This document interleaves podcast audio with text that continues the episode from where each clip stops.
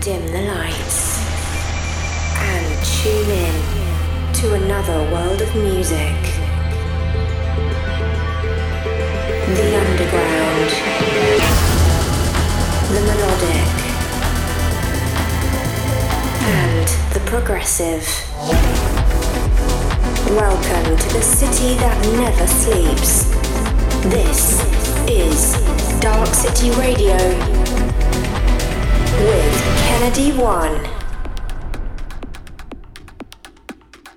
Hello and welcome back to Dark City Radio.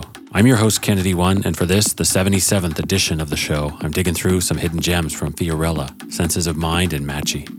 Plus we got some heavy hitters from top shelf selectors such as Agents of Time, Meduza, and High Low. Let's go right to the top with today's first pick coming from Pig and Dan, their debut EP on U Plus One. This is their moody and introspective title track, Radical Honesty.